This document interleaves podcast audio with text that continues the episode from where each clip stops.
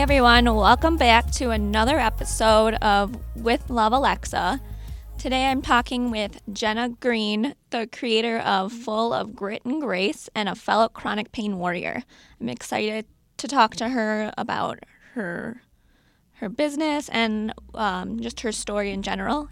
And here she is. Hi, Jenna. Hi, Alexa. Thank you for having me. I'm really excited to talk to you as well. I am too, so thank you. And thank you for coming on as a guest. I'm honored to have you. It's my pleasure. How are you today? I'm doing well, thanks. You know, in in a good good vibe of my um, health journey for for for now, at least. Fingers crossed. You know. Yes, knock on wood. um, we if you want we can just start out by like you maybe just going through your background a little bit of your story um, maybe like your how you were diagnosed and what you're diagnosed yeah. with.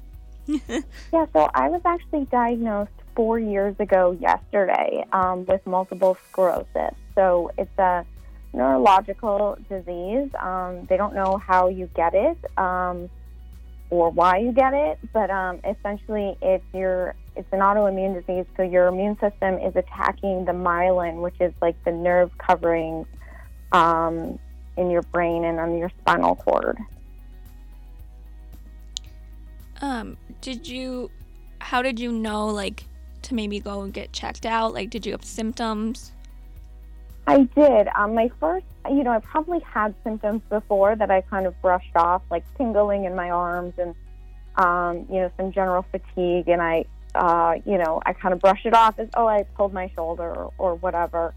Um, but my first real um, flare up, as they call it, or my first like visible symptoms that sent me to the doctor was, um, I, well, I felt really dizzy, but what it turned out to be was optic neuritis, which is where like my left eye was essentially just twitching. um, it's a very common um, first symptom of multiple sclerosis, and um, took a couple of months um, to figure out what was going on. In fact, they kind of blew me off at the mm-hmm. the ER when I went. They thought, "Oh, you just have vertigo. Go home, and if you don't feel better in a couple of weeks, like call a neurologist." But um, uh, I, I don't give up on things, and I really didn't feel right. So I ended up going to the neurologist, and they immediately were like, "Oh yeah, you need an MRI right now." And the MRI was uh, very clear that I had MS. So in a way, I was very lucky that it only took a few months for me to be diagnosed. Whereas I know a lot of people where it took years.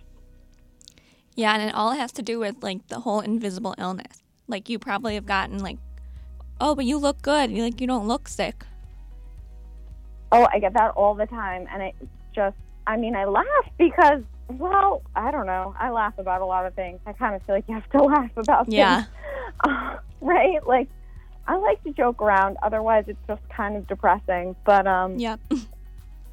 you know, I, uh, I participated on Instagram with this whole hashtag sick, not ugly. like, yeah, I know I'm sick, but I look fine, right?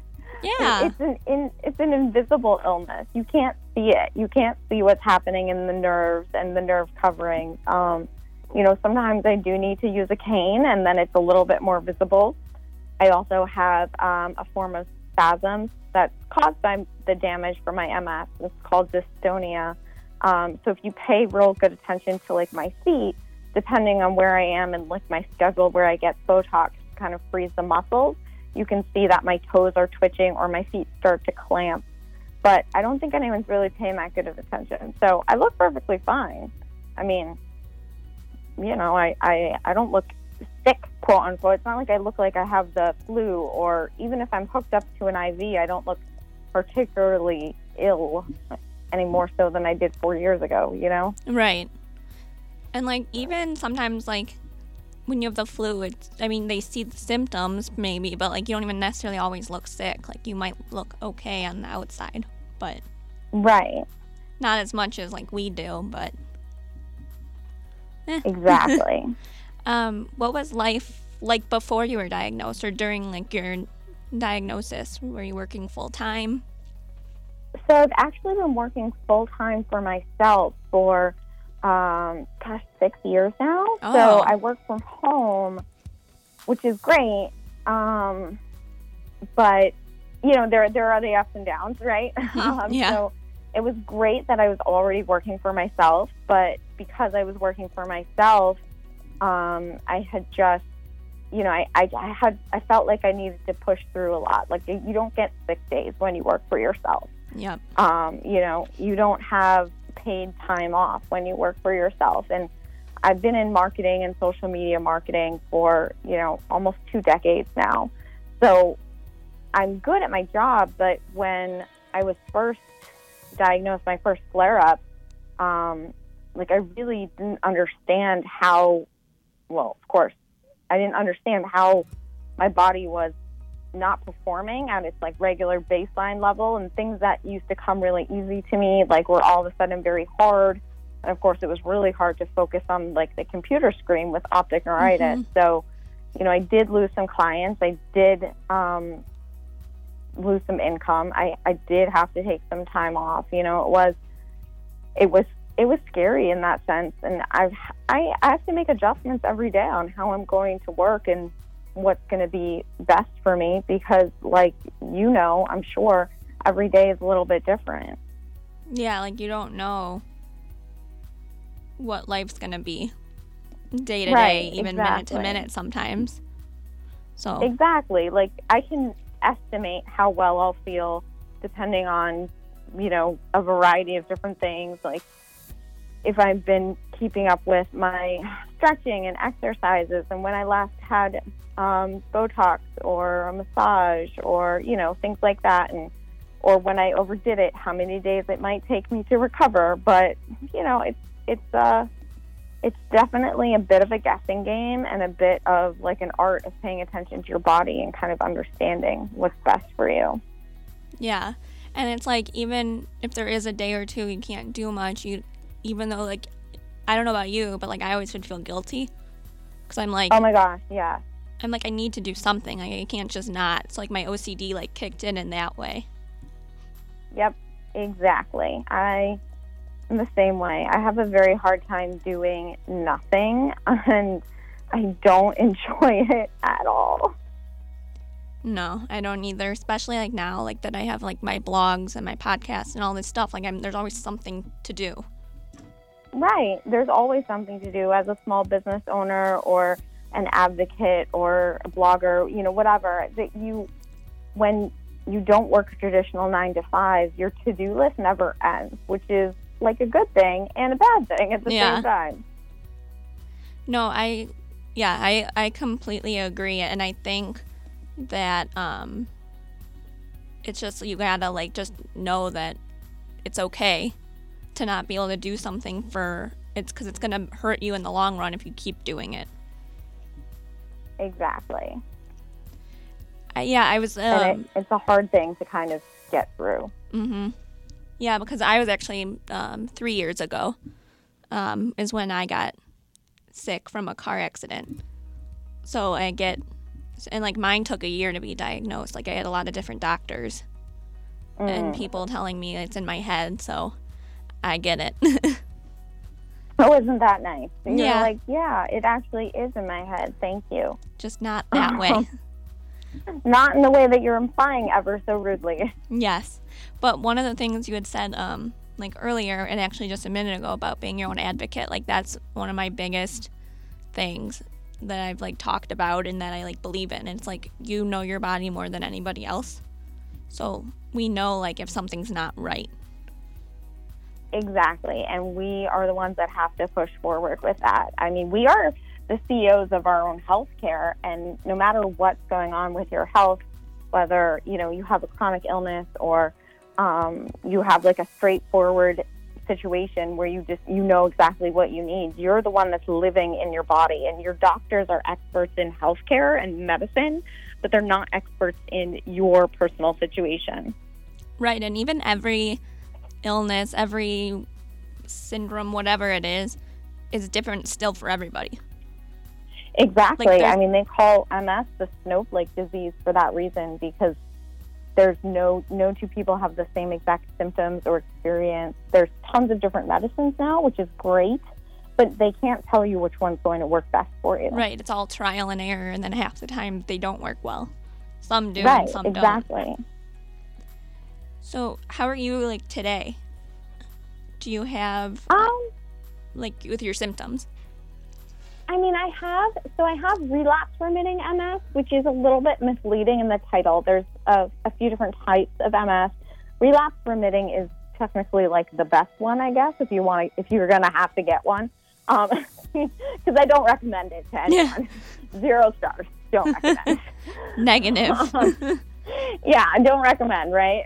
I'm sure you're not recommending it to anyone, but um, relapse remitting is technically um, the the less the least aggressive aggressive kind, um, but I do have an aggressive form of relapse remitting MS. I would say um, because I've had four relapses in the last four years. Mm. While I don't have new lesions on my MRI, I've had new flare ups which cause new symptoms and um, I do live with symptoms every day. I don't have a day where I don't remember that I have MS. And now some people do. Some people have mild forms of MS and they go for an infusion every few months or whatever. They take a pill um, and they live virtually symptom free. Um, but that's not the type of MS that I have. Yeah. I um I have the same um with my central pain. I I can't remember a day where I had no pain, no nothing. Right. I that would be lovely, but I don't actually remember what that's like. Um, I was also in a car accident um, before I got sick with MS or anything like that. Um, but I did have chronic pain prior to my MS diagnosis, and then um, you know it was pretty well managed. Um, and then, of course, you add in the the spasms and the nerve issues with MS and the fatigue, and you're like, okay, that's that's seriously different chronic pain than what I was dealing with before. Yes.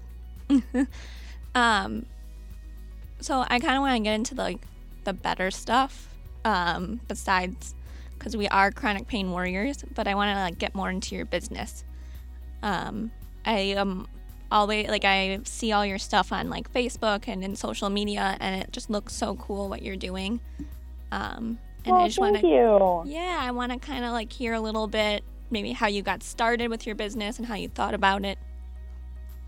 Yeah. So, um, you know, like I said, I've been in social media marketing and marketing for a long time. It's my passion. Um, and, you know, after I was diagnosed, I realized that there was more of, I, I was in a direct sales company um, in addition to having my social media marketing clients. And I was doing a lot of training on social media marketing for the direct sales company. And I realized that there were a lot of people out there, women especially, that had chronic illness um, or lived with some kind of limiting issue where they couldn't work a traditional nine to five, and yet they still wanted to run a business and they could use my help and my advice. Um, so that's essentially where Full of Grit and Grace came from. Um, I, you know, because you need you need grit to be a business owner or to um, you know be a blogger or anything like that to have Yeah. your own kind of a gig, as you want to say, it, like whatever you want to call it. I hate the word side hustle because I just don't like the word hustle, but whatever you want to call it, right? Um, I'm I'm an anti hustle. It reminds me of gym class, but um, you know, so whatever it is, it's your passive income stream, something you love, your passion project. You know, you need a lot of grit to have that, and I find that especially people with chronic illness and women especially um, we don't give ourselves as much grace as we deserve. We tend to be like our own worst critics so it's not only is it um, you know the the reasoning behind it um, it's it's important to me because it's it's a reminder for me not just for everyone else but it's a reminder for me as well Yeah. And I and I love I like the part with grit. I think it's so like you don't ever really hear that. So it's really cool to like say like you have grit like when you're in business. Yeah, I mean, because you do. Like, look at all that you've been through. And sometimes it takes grit just to get out of bed in the morning. Like, Yes. take a shower. Like, these things take grit, they take determination. And, you know, not every day is going to be a good day. You're not going to get a ton of stuff done every day. But if you try your best and you get through the day with doing the best that you can, or you feel like you're not enough at the end of each day, like that's not a, a life I want to live, no matter what my physical limitations are. So I'm trying to give myself more grace on that. Yeah. Um, what was like what was like your first so I know you had the social media business um, and marketing. Did it become more about like advocating once you were like diagnosed with MS? It did. It really did. Um, my first, I, you know, I still it sounds silly in hindsight, I guess, but um, I didn't realize at first that what I was doing was advocacy because I, I saw a need. I realized that I had a privilege. I realized that I understood how to use social media. I had a platform. I had a privilege in that I'm a college educated young woman with um, a great support system. I live close to like some of the best hospitals in the world.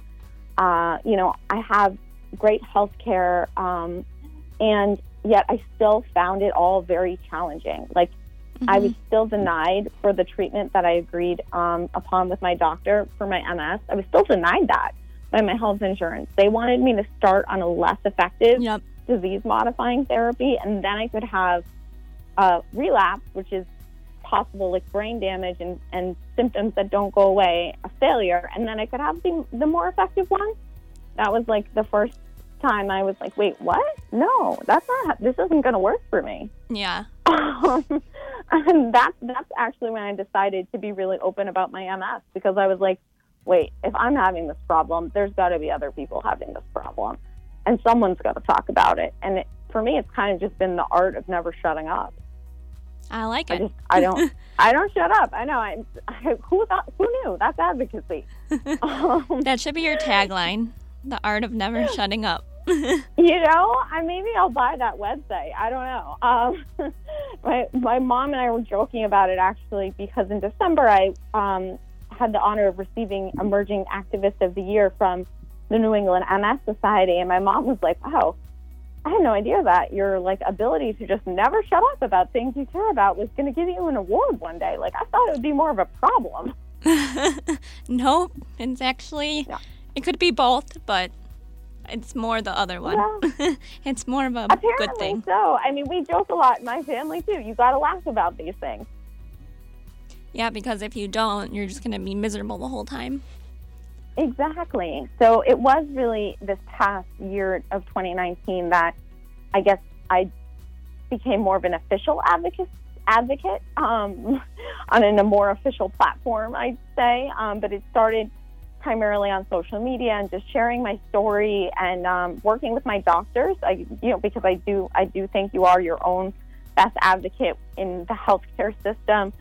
Um, you know, I've always been an advocate in that sense, but I've really started to um, be more aware that my doctors work for me. And while they may be the experts, I still need to be my own best advocate. And so, you know, I've done research tools that would help me more with that. And so I could be more present at my doctor's appointments and, um, you know, come up with a strategy to help prepare myself for appointments better. And then um, I started sharing those strategies on social media and connecting with other advocates. And I worked with the MS Society. Like I said, this past year, I attended their State Action Day here in Massachusetts. I got to share my story at the State House. It was all really, really cool, um, but really empowering as well. And, you know, I, I don't think you need to speak at the State House to be an advocate, but you can. Um, you can really make a difference just by sharing your story. Yeah. Um, how did you become like an official advocate? Was it just like by speaking at different places, or did you have to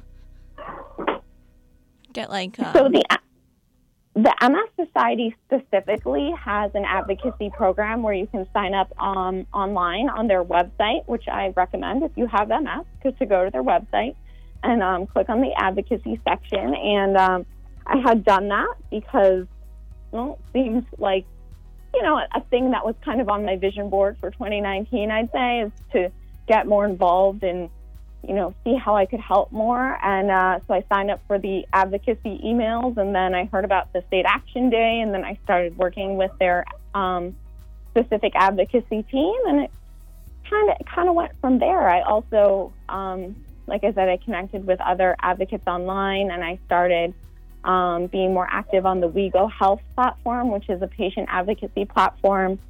Um, I'm actually moderating for them this month and the next two months as well, um, because well, I found some really great, valuable resources there, and they help um, to connect patients with different companies and different um, organizations looking for patient advocates and patient feedback. So cool. Well, I think you're killing the game and I'm excited to like be a part of your journey and get to see like where else you go and maybe we can even collaborate on something together soon.